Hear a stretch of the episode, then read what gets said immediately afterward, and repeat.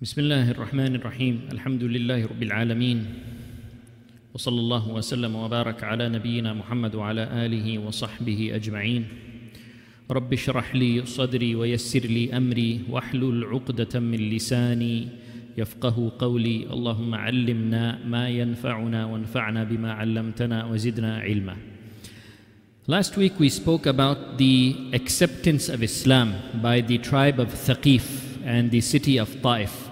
So now, Alhamdulillah, Mecca is Muslim and Ta'if is Muslim, and the Prophet ﷺ has basically taken control of the whole western region of the Arabian Peninsula. So this was towards the end of the eighth year of the Hijrah.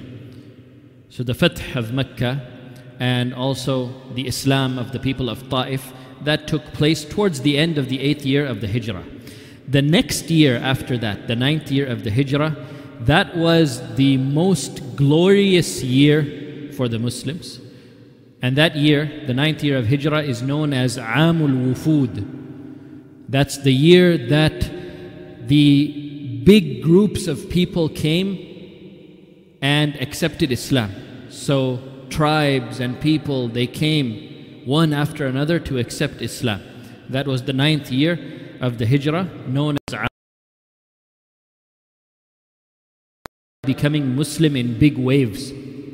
And the people had seen by this point that now Islam is the dominant religion in the Arabian Peninsula and there is no stopping the spread of Islam. So they decided that they should join Islam and become Muslims. So it was the ninth year of the Hijrah when all of this started to manifest, and it was a glorious year for Islam and the Muslims.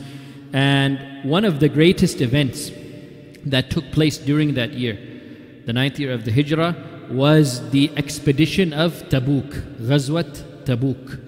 And this took place, or the Prophet ﷺ set forth from Medina in the month of Rajab, in the month of Rajab of the ninth year of Hijrah. And when we say that the ninth year of Hijrah was the Amul Wufud, it was the, the year where, where waves of people started accepting Islam. A number of those people accepted Islam before the Battle of Tabuk, and a number of them accepted Islam after the Battle of Tabuk. The Battle of Tabuk, or the expedition of Tabuk, it took place in the month of Rajab, and that's the seventh month. So there were people who accepted Islam from amongst the tribes of the Arabian Peninsula before the Ghazwat of Tabuk, and there were others who accepted it after the Ghazwa of Tabuk. But today, inshallah, we will speak about the expedition of Tabuk, and after that, inshallah, we will speak about the different tribes that came into Islam during the ninth year of the Hijrah, some of them before Tabuk and some of them after Tabuk. So, as we spoke about before, in the previous year, the eighth year of the Hijrah, the Prophet ﷺ had sent Khalid ibn al Walid and a group of Muslims to fight the Ghasasina. And those were the Christians who were in the northern part of the Arabian Peninsula and they were under the umbrella of the Roman Empire. So the Prophet ﷺ had sent Khalid ibn al Walid and an expedition of Muslims to go and confront them. And that was the Battle of Mu'tah. And in the Battle of Mu'tah, the Muslims were vastly outnumbered. They were vastly outnumbered. So Khalid ibn al Walid, he organized a strategic retreat. So the Muslims retreated and they went back to Medina. Now, this year, the ninth year of the Hijrah, the Muslims are much stronger now and they are much larger in number. After the Fath of Mecca, a lot of different tribes entered into Islam. So now the numbers of the Muslims are greatly increased. So now the Prophet ﷺ wanted to retaliate against the Roman Empire, the Ghasasina and the Roman Empire, for their previous transgressions and what they did against the Muslims the year before. So the Prophet ﷺ felt now that we're ready to go and face them. We have the manpower now and we have the strength and the dominance to go and face the Roman Empire. And just to understand the historical context here, the Roman Empire at that time, it was the strongest empire in the world. It was the most powerful nation on earth. the Roman Empire, and it was led by Hiraqal. And we spoke earlier about the letter that the Prophet ﷺ had sent to Hiraqal and how Hiraqal did not accept Islam, but he did realize that the Prophet ﷺ is actually a messenger of Allah. Hiraqal was a Christian and he was a knowledgeable Christian. He was a scholar of Christianity actually. So he knew that it was time for a prophet to come and he recognized that the Prophet Muhammad ﷺ was this prophet. But because he wanted to hang on to his kingdom, he feared that accepting Islam would make him lose his power. He did not become a Muslim and he stayed on Christianity.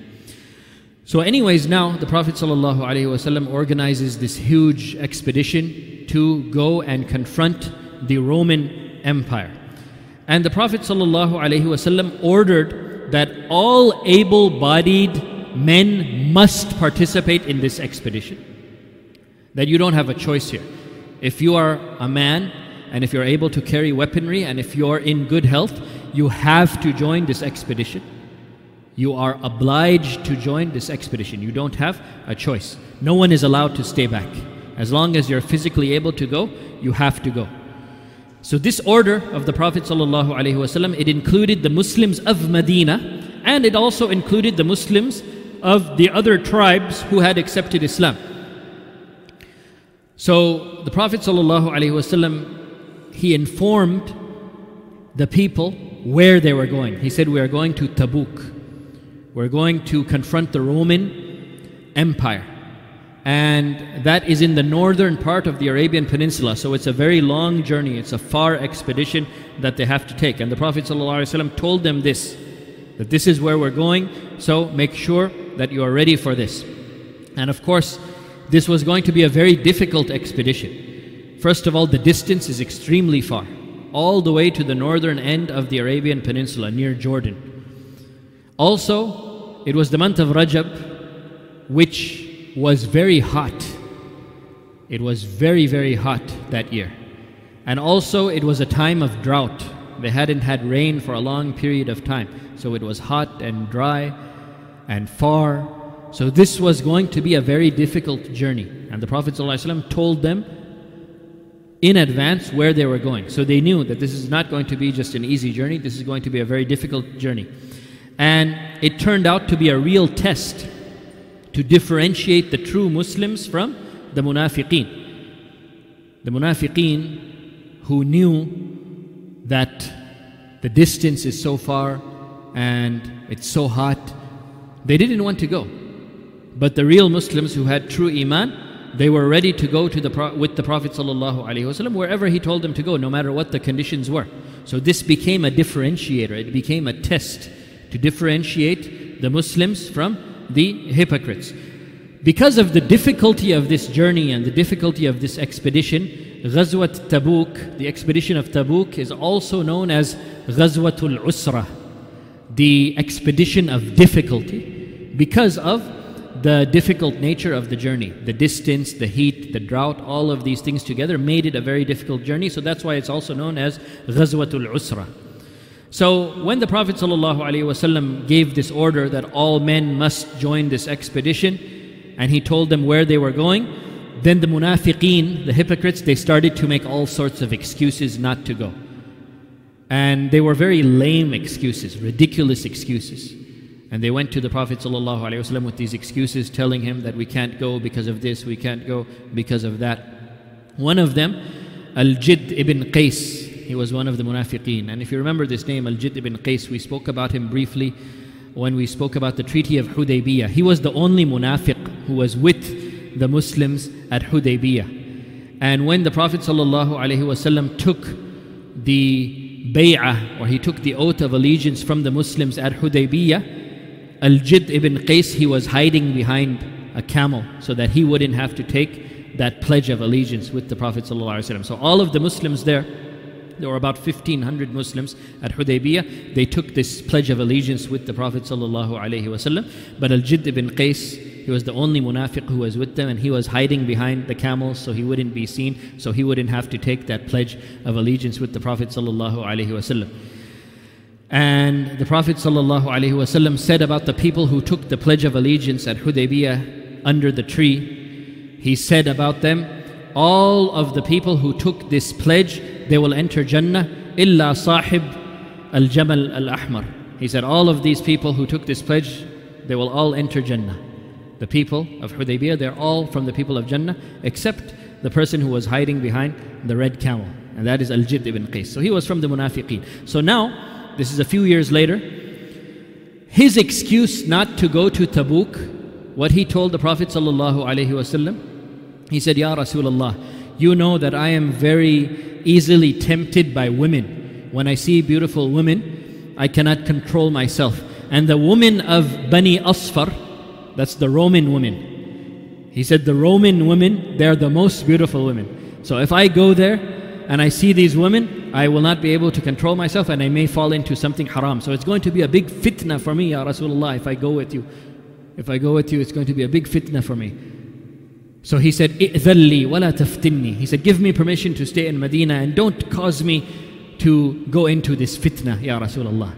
So Allah subhanahu wa ta'ala revealed regarding this excuse of Al-Jid ibn Qais, وَمِنْهُمْ مَنْ يَقُولُ ذَلِّي وَلَا تَفْتِنِّي أَلَا فِي الْفِتْنَةِ سَقَطُوا وَإِنَّ جَهَنَّمَ لَمُحِيطَةٌ بِالْكَافِرِينَ Allah subhanahu wa ta'ala says, From amongst them there are those who say, Give us permission to stay and do not cause us to fall into temptation and fitna. But then Allah says, Ala fil fitnati saqatu. Haven't they already fallen into fitna? The fact that they're making excuses not to go for jihad, isn't this a fitna? وَإِنَّ جَهَنَّمَ لَمُحِيطَةٌ بِالْكَافِرِينَ And surely Jahannam, it encompasses the disbelievers.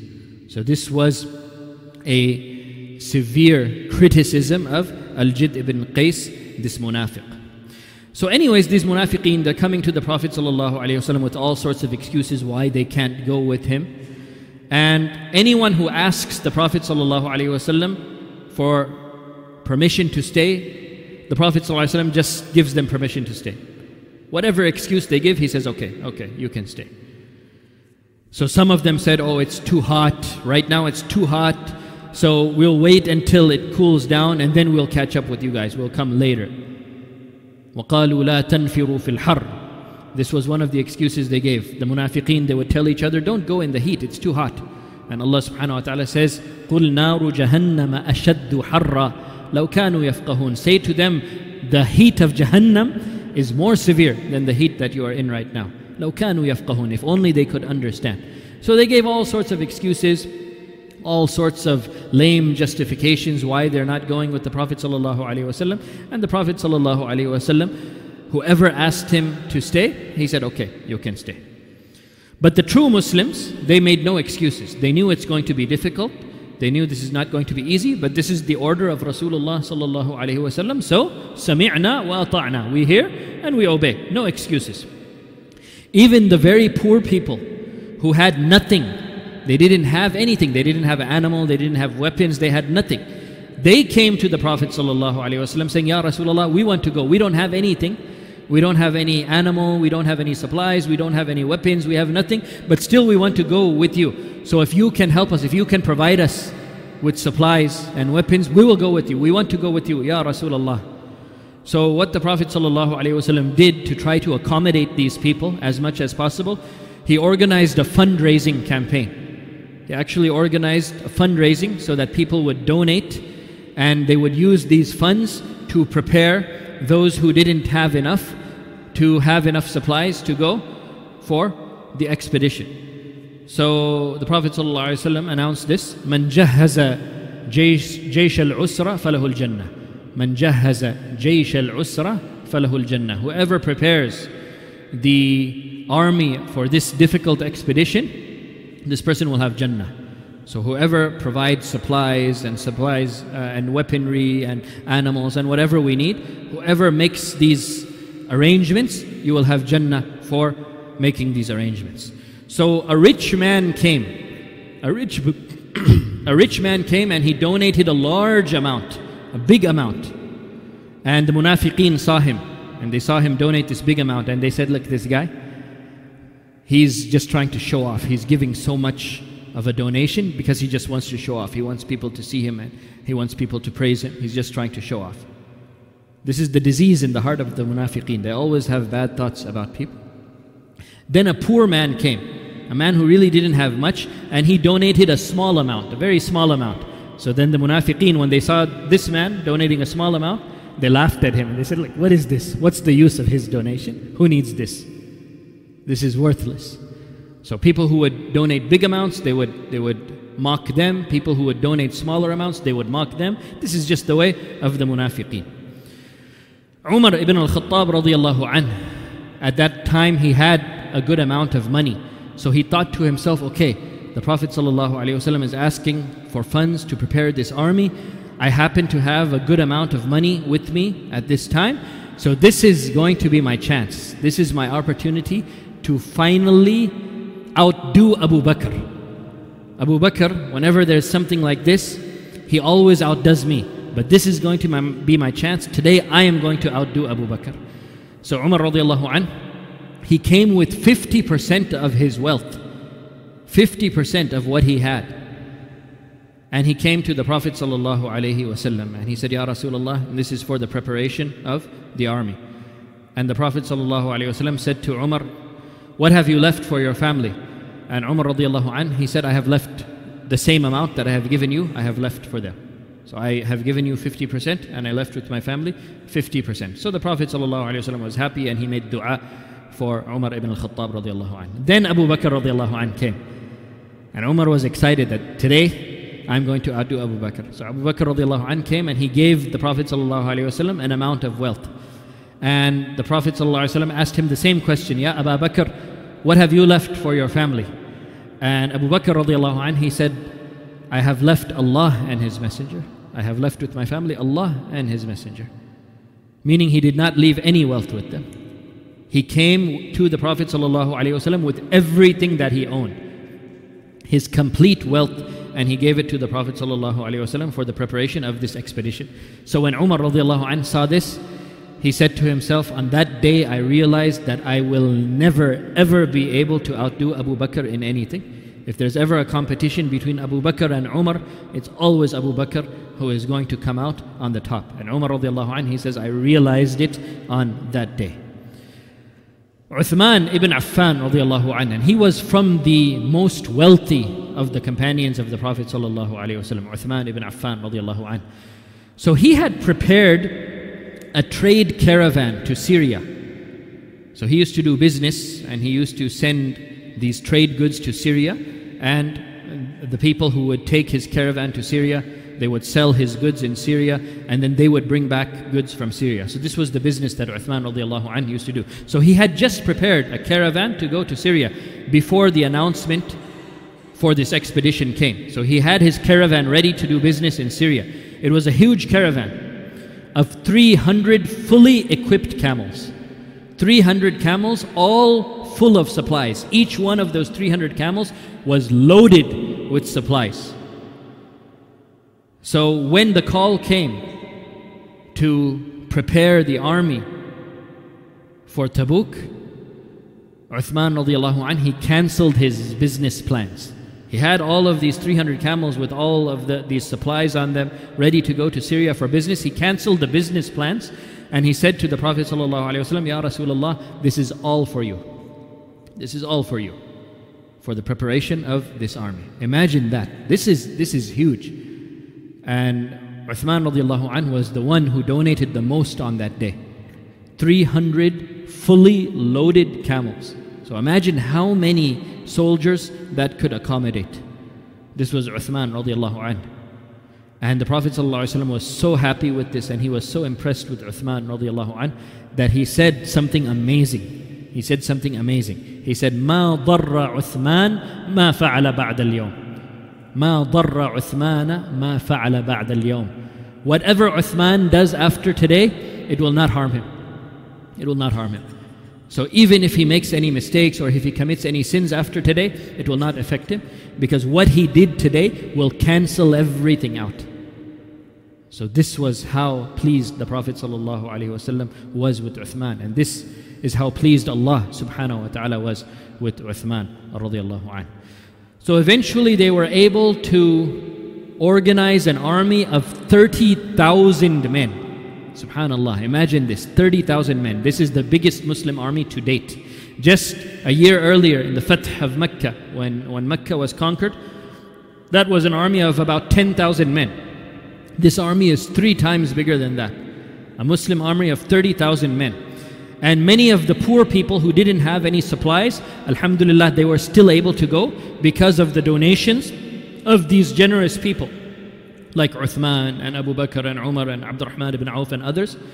They were able to provide a, a big amount of help so that a lot of these poor people who had nothing were able to go now, alhamdulillah. But still, there were some whom the Prophet ﷺ could not find any supplies for them to come along. Even after all of the donations, so many poor people were able to come because of that, but still there were some poor people who still wanted to come, even after all those donations had been distributed. There were still some poor people who wanted to come, and the Prophet ﷺ had nothing to carry them with. They had no animals, they had no weapons, they had no supplies, nothing. And that was it. This was after the fundraising. But they still wanted to go with the Prophet ﷺ. And they said to him, Ya Rasulullah, find something so that we can go with you. This was their ikhlas, their sincerity. They really wanted to go with the Prophet. But the Prophet, very sadly, he had to say to them, La ajidu ma ahmilukum alayh. I, I can't find anything to carry you with. There is nothing left. You can't go. So these poor companions of the Prophet ﷺ, they were so sad. They wanted to go so badly, even though they had a valid excuse not to go. Not like the munafiqeen, who were able to go but just didn't want to go. They weren't making excuses like the munafiqeen. They weren't saying, oh, it's too hot, it's too far. No, nothing like that. They wanted to go, but they physically couldn't go because they had no supplies, no animals, no supplies, nothing. And the Prophet ﷺ had to turn them away. He said, I don't find anything that I can carry you with. So Allah subhanahu wa ta'ala says about these people, تَوَلَّوا وَأَعْيُنُهُمْ تَفِيضُ مِنَ الدَّمْعِ حَزَنًا أَلَّا يَجِدُوا مَا يُنْفِقُونَ that these people they turned away after the Prophet ﷺ said, I'm sorry, there's nothing that I can carry you with. They turned away and their eyes were full of tears. They were crying out of sadness that they can't go with the Prophet ﷺ on this expedition. So this is true Iman. These are the people of ikhlas and sincerity, radiallahu anhum ajma'in. So when, when it was time to leave, when it was time to move forward towards Tabuk, the Prophet ﷺ, he put Ali ibn Abi Talib radiallahu an in charge of Medina. So Ali radiallahu an was not going to accompany the Muslim army on this expedition because his responsibility was to take care of the affairs of Medina in the absence of the Prophet ﷺ. So when the Prophet ﷺ and the Muslims they left when the army left Medina and they were on their way to Tabuk, and Ali radiallahu an is there in Medina taking care of the affairs of Medina, the munafiqeen, always wanting to start some problems and some rumors and wanting to make suspicions in the minds of people. The munafiqeen, they started a rumor that the Prophet ﷺ, he doesn't want Ali to be with him. He left Ali here in Medina because he doesn't want to deal with him. He doesn't want him to be around. So this rumor reached Ali radiallahu and it, it, it hurt him. And it got him to think like, is it true? Is this why the Prophet ﷺ left me here? Because he doesn't want me to be on his side? So he felt afraid and he felt scared and he felt worried. So quickly he put on his armor and he caught up. He went very fast and he caught up with the army. And when the Prophet ﷺ saw him, he said, Ya Ali, didn't I put you in charge of Medina? What are you doing here? And then Ali said, I was afraid that the reason why you put me in charge of Medina was because you didn't want me to be with you. And then the Prophet ﷺ said to Ali anh, Ya Ali, wouldn't you like to be with me as Harun was to Musa? Your position with me is like the position of Harun with Musa. When Musa alayhi went to speak to Allah subhanahu wa ta'ala and he left his people, who did he put in charge? He put Harun alayhi in charge. So the Prophet ﷺ was comparing this. He said, Wouldn't you like to be in relation to me like Harun was to Musa, except, except for the fact that there is no prophet after me. Musa salam was a prophet and Harun salam was also a prophet. But as for the Prophet wasallam and Ali radiallahu an, yes, Ali radiallahu an is in the position of Harun to Musa, except for the fact that Ali radiallahu an is not a prophet.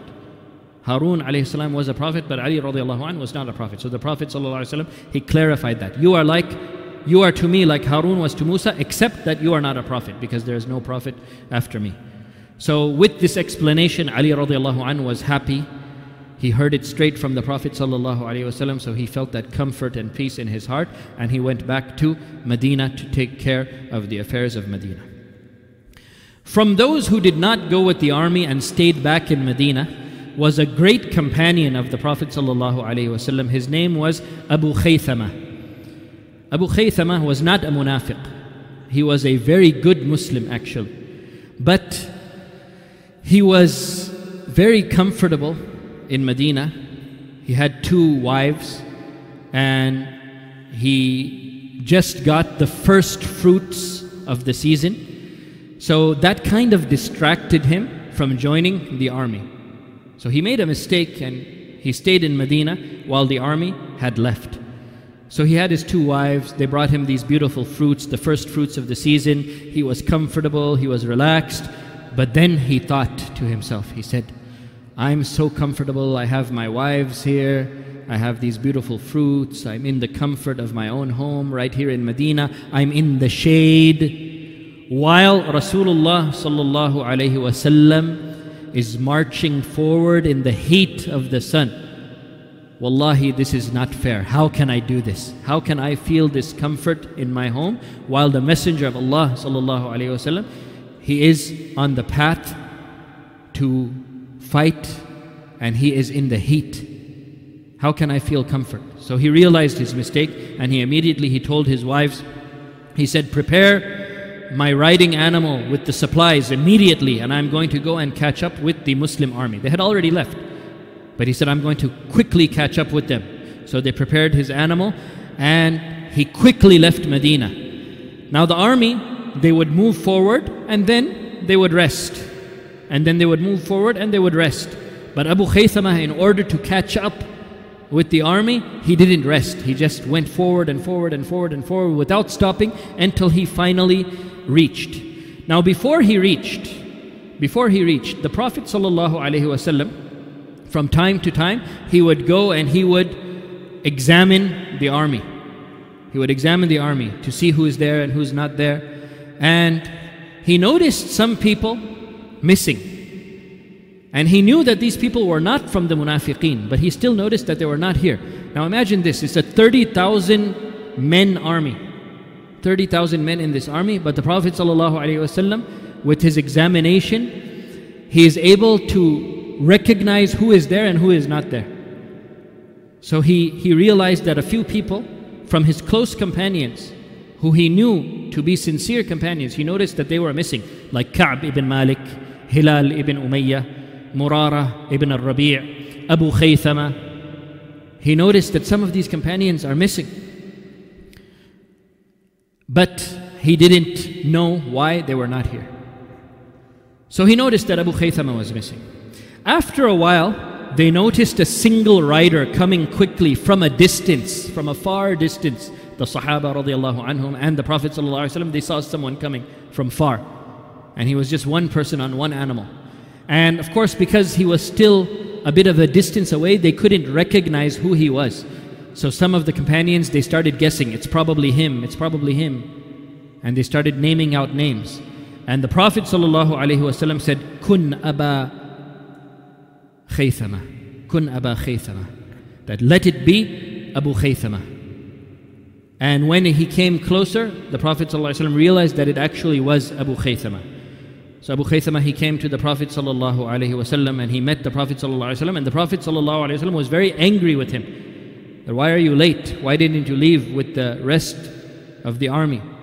The Prophet ﷺ was angry with him and he said, أولى لك يا أبا خيثمة أولى لك يا أبا خيثمة And this means that you are almost destroyed Ya Abu Khaythama. You are almost destroyed, Ya Abu Khaythama. But Alhamdulillah, Allah subhanahu wa ta'ala guided him and he came, and the Prophet ﷺ pardoned him for coming late, and he made dua for Abu Khaythama radiallahu anh.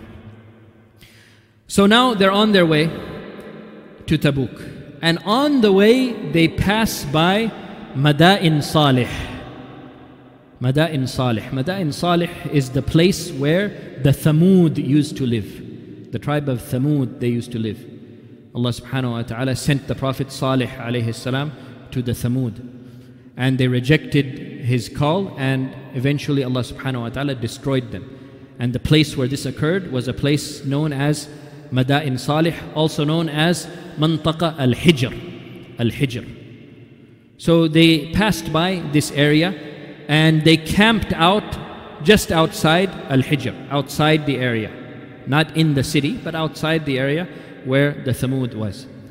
So some of the Sahaba radiallahu anhum, they went into Mada'in Salih. They went into Al Hijr, which is the place, the actual place where the azab, where the punishment came to the Thamud. Some of the Sahaba went inside there, and there were some wells there. And they took some water from those wells. And they also found some cooking utensils there, like some pots and stuff. And they used that to cook as well. And the Prophet ﷺ didn't know that they were doing this. But when the Prophet ﷺ found out that they took water from the wells inside Mada'in Salih and they used the cooking utensils of Mada'in Salih, the Prophet ﷺ, he was upset. And he said to them, How can you do this? How can you use their water and their utensils? These are people that Allah subhanahu wa ta'ala has cursed and His punishment came down upon these people. Do not drink from their water, do not use their utensils the Prophet ﷺ ordered for them to leave whatever they had taken from there. And he ordered them not to drink that water that they had collected. And he said, When you pass through an area where the punishment of Allah subhanahu wa ta'ala has come, then pass by there crying, crying, remembering what Allah subhanahu wa ta'ala did to those people. Pass by there crying, so that what happened to them will not happen to you. So they had to get rid of everything that they got from there. They couldn't drink that water. And they were very thirsty. Remember, it's so hot, there's a drought, and they were very thirsty for water. And the Prophet ﷺ said, You cannot drink that water that you collected from the wells of Thamud. So then they asked the Prophet ﷺ, Ya Rasulullah, we're very thirsty. Can you make dua to Allah subhanahu wa ta'ala to send down rain? So the Prophet ﷺ accepted this request and he made dua to Allah subhanahu wa ta'ala to send down rain and it rained and it rained and it rained. And the people, alhamdulillah, they were able to drink until their thirst was quenched and they even took baths with their water and they felt relief and they felt comfort with that rain. Walhamdulillah. Continuing on the way, and remember this is a long journey. Continuing on the way, Abu Dhar radiallahu one of the great companions of the Prophet sallallahu alaihi wasallam, Abu Dhar al-Ghifari radiallahu he fell behind. He left Medina with the army, but over time he fell behind the army. So on one of the inspections, the periodic inspections of the Prophet sallallahu alaihi wasallam, he noticed Abu Dhar was missing. Where is Abu Dhar? And then some, some of the Sahaba they said perhaps the dunya distracted him. Maybe he decided to go back to Medina. And the Prophet said, Don't say that. You should not have bad thoughts about people. But the reason why Abu Dhar fell behind, the actual reason was that his camel got sick. The camel that he was riding, it became sick and it was not able to move fast anymore. And he tried to do whatever he could to get it to move faster, but it just wouldn't move. Then Abu Dhar, he realized that I cannot continue all the way with this camel. Either I'll have to go back to Medina, but then I will miss the whole expedition, or I can just leave the camel and I can just take whatever is possible for me to carry and walk and catch up with the rest of the army. So, what he decided to do, he didn't want to miss the expedition. He took whatever supplies he could off that camel and he carried it on his own back. He left his camel and he started walking. He started walking until he caught up with the rest of the army. Now, before he caught up, the people, they saw a man without an animal. They saw a man in the distance walking towards them. And again, they started playing the guessing game. Some of the Sahaba said, It's probably such and such. And then some of them said, No, it's probably such and such, such and such, such and such. And the Prophet ﷺ said, Kun Aba Dhar. Let it be Abu Dhar. And when he came, In fact, it was Abu Dhar radiallahu anhu. And Abu Dhar radiallahu anh, he explained to the Prophet sallallahu alaihi wasallam what happened. Ya Rasulullah, my camel got sick, so I had to leave it. I had to carry my supplies on my back, and I came. And then the Prophet sallallahu alaihi wasallam, he said to Abu Dhar, he said, Yarhamullahu Aba Dhar, yamshi wahdahu, wa yamutu wahdahu, wa yub'athu. May Allah subhanahu wa ta'ala have mercy on Abu Dhar. He walks alone, and he will die alone, and he will be raised alone. And it's a long story with Abu Dhar, but more than 20 years after this, more than 20 years later, Abu Dhar radiallahu he died and he died alone and he was buried in a secluded place alone. And Abdullah ibn Mas'ud radiallahu anh, he remembered what the Prophet ﷺ had said more than 20 years ago. After Abu Dhar died, Abdullah ibn Mas'ud remembered this, what the Prophet ﷺ said, يمشي وحده. وَيَمُوتُ وَحْدَ وَيُبْعَثُ وَحْدَ That he walks alone, he will die alone, and he will be raised alone. So Abu, Abu Abdullah ibn Mas'ud radiallahu anh, he remembered this and he cried over Abu Dhar radiallahu anh. And this is more than 20 years later. Finally, after a long journey in the heat, a difficult journey, the Prophet ﷺ and the army, they reached Tabuk. Tabuk, which is in the northern part of the Arabian Peninsula, uh, in modern terms, it is the northern border of Saudi Arabia just before entering Jordan. This is Tabuk. So the Prophet ﷺ reached Tabuk with his army and he set up his camp there. When he set up his camp there, he sent small groups of the Sahaba to the different tribes who were nearby to conquer those tribes. And he conquered a number of nearby tribes, and many of those tribes they agreed to pay the jizya, they agreed to pay the tax to the Muslims without fighting. That we don't want to fight you. You can, you can have control of our lands, and we will pay you a certain amount of money in order to live peacefully and stay in these lands. So, this is called the jizya. So, many of those tribes that were around the area, they didn't want to fight with the Muslims because they understood the dominance of Islam now so they said, okay, we don't want to fight you. We will pay the jizya and let us stay here and live peacefully under your rule. So this was accepted from a number of those tribes. So now the main purpose of this expedition was to confront the Roman Empire, which was the most powerful empire in the world at that time. So the Prophet ﷺ, he set up his camp in Tabuk and he sent a messenger with a letter to go to Hirakal, who was the emperor of the Roman Empire, inviting him to Islam and if not, then challenging him to come. We are here in Tabuk. You can come and you can face us and we will fight.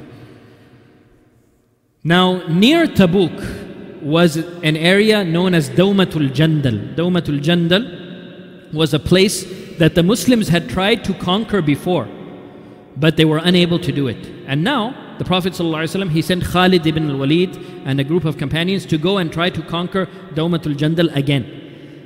So Khalid radiallahu anh, he went to Dawmatul Jandal, which is near the area. And the king of Dawmatul Jandal, he was a man named Ukaydir. And he was a man who loved hunting. He was a king, but he loved hunting. So the Prophet ﷺ told Khalid, he said, Ya Khalid, go to Dawmatul Jandal and you will find Ukaydir. You will find Ukaydir, the king of Dawmatul Jandal. You will find him hunting a type of wild cattle. You will find him hunting a type of wild cattle. So Khalid, with these instructions, he went to Dawmatul, Jandal. He went to Dawmatul Jandal, and the people of Dawmatul Jandal, they were aware that the Muslims were in the area, so they were afraid, so they went into their fortress. They went into their fortress, anticipating that perhaps the Muslims are going to come and try to fight with them. So they went into the fortress before the Muslims came. So Khalid radiallahu anh, and his team, they came to Dawmatul Jandal and they saw that the people had hidden themselves inside the fortress. So Khalid and his people, they hid as well. They hid, waiting for someone to come out of the fortress. They didn't want their presence to be known, but they were just waiting patiently for someone to come out of the fortress. So they waited for a while, and then one of these wild cattle, it came near the fortress. It came near the fortress and it kept inching closer and closer and closer. And Ukaydir, the king of Dawmatul Jandal, who was inside the fortress, he could see it. And it came closer and closer and closer. And he loved hunting. And he saw it so close. He said, It's so close, I cannot, I cannot let it go. So he decided to leave the fortress in order to go and hunt that animal. So as soon as he came out of the fortress, Khalid ibn al Walid caught him. He captured him. And he took him to the Prophet sallallahu. And Ukaydir, he spoke to the Prophet sallallahu and he said, We will agree to pay the jizya as well. Just let us live peacefully in the land. We will subject ourselves to your rule. We'll be under your rule, but let us live peacefully in our lands. We don't want to fight you, and we will pay the jizya. So the Prophet ﷺ accepted this, and there was no fighting with the people of Dawmatul Jandal. They agreed to live under Muslim rule by paying the jizya. So now you see here, Alhamdulillah, Islam, it's reaching everywhere. And now people, they are ready to subject themselves to Muslim rule without even fighting. So it shows the dominance that Islam has reached at this point, alhamdulillah. All right, the messenger of the Prophet finally reached Hiraqal, the emperor of the Roman Empire, and he gave him the message of the Prophet ﷺ. So Hiraqal, he read the message of the Prophet ﷺ, and he said to the messenger of the Prophet ﷺ, he said, You go back. Go back to your people and I will send a reply with my own messenger. I will, I will send a reply to this message with my own messenger. You can go back. So the messenger of the Prophet ﷺ went back. And then Hiraqal wanted to find a messenger for himself. And he wanted this messenger to be a Christian just like he was.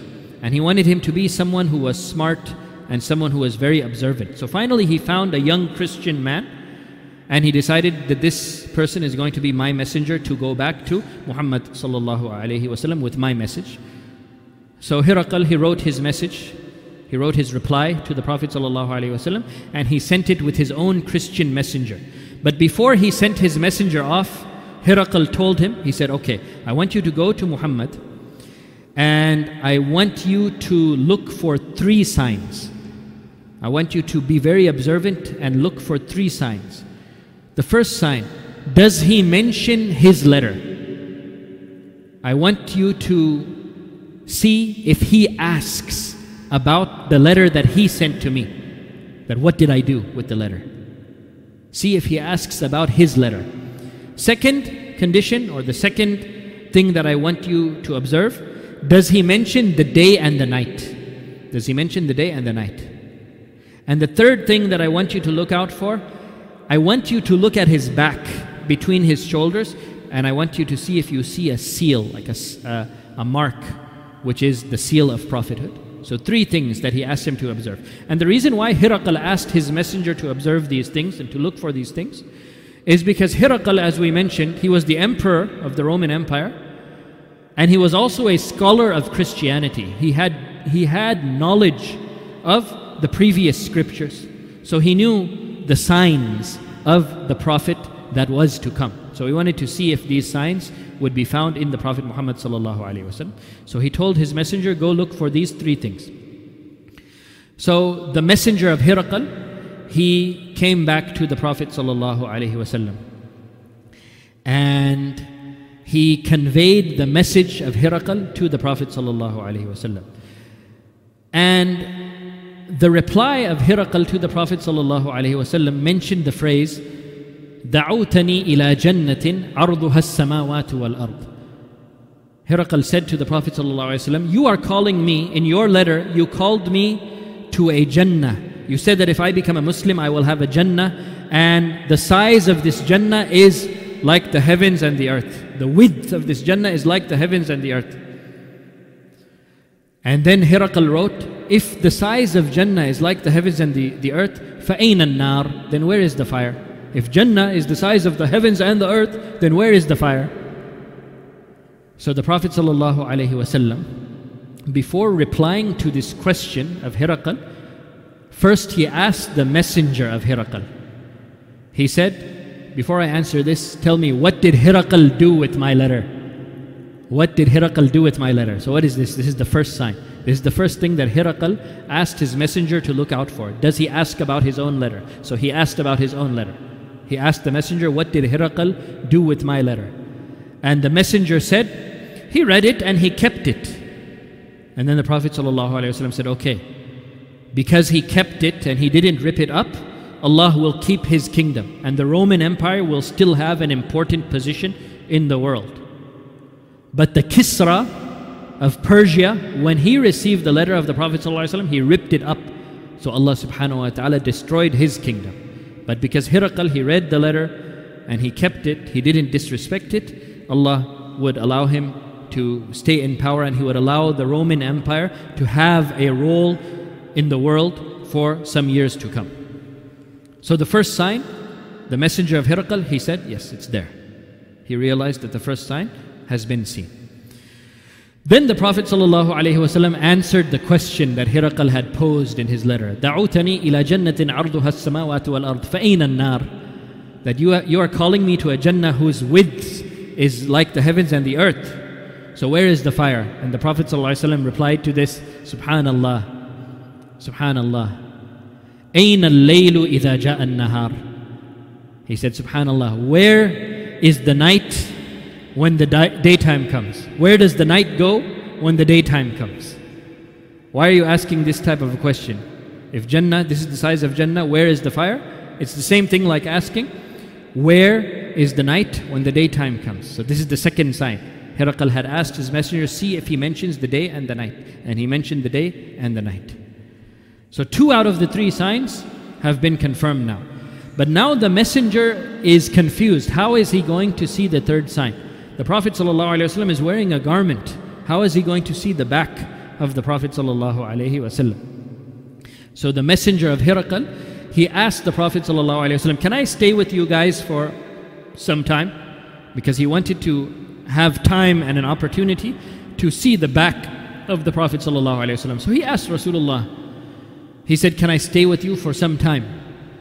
And the Prophet ﷺ gave him permission. Yes, you can stay with us for some time. So he stayed with him for a period of time. And during that time that he stayed with the Prophet ﷺ and the Muslims, the Prophet ﷺ tried to talk to him, tried to give him da'wah. He said, You're an intelligent person.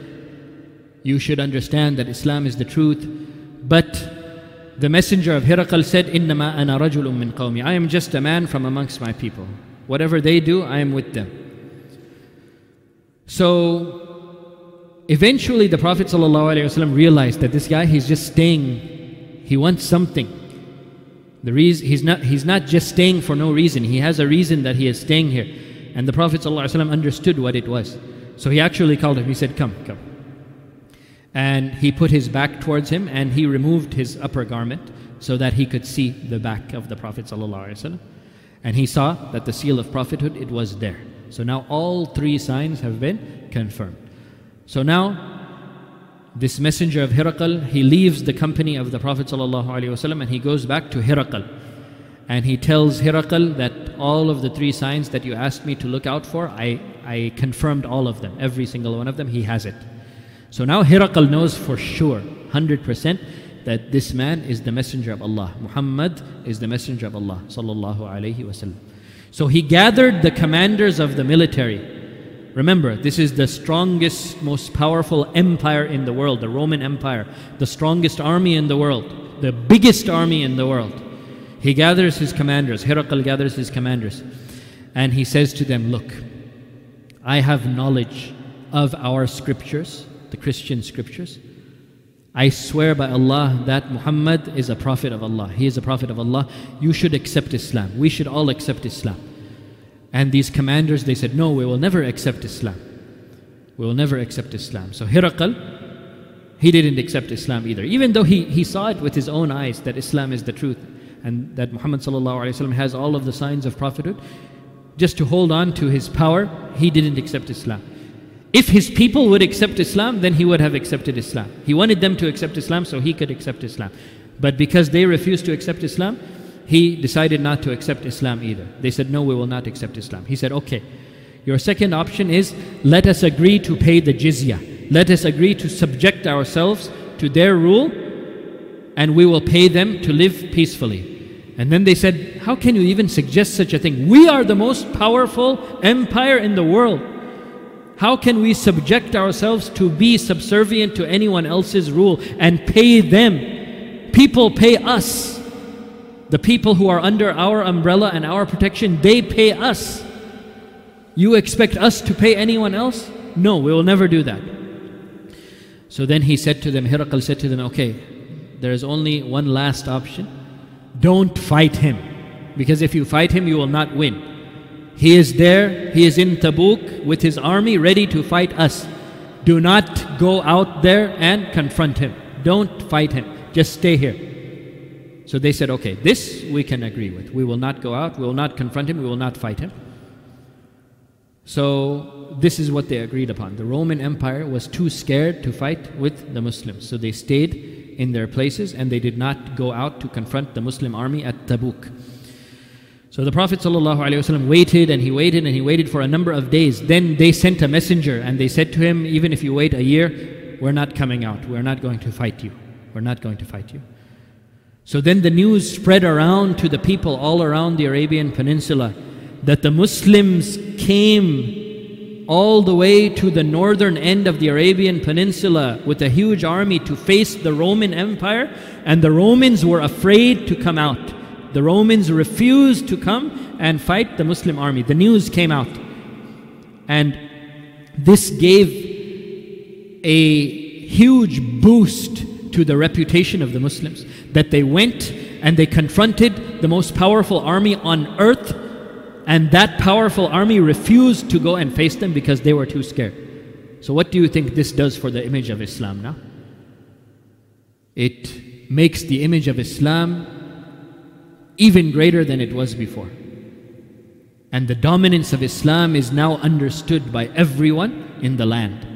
So after Tabuk, many, many tribes and groups of people they came and they accept they accepted Islam in droves. So this was why the ninth year of the Hijrah is known as Amul Wufud, because so many people accepted Islam during that year. So it gave extreme prominence now to the dominance and the reputation of the Muslims.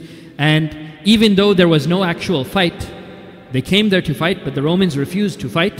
It was still a great political victory for the Muslims because the Muslims went out to fight the Roman Empire, and the Roman Empire were too scared to fight them. This is a great political victory for the Muslims.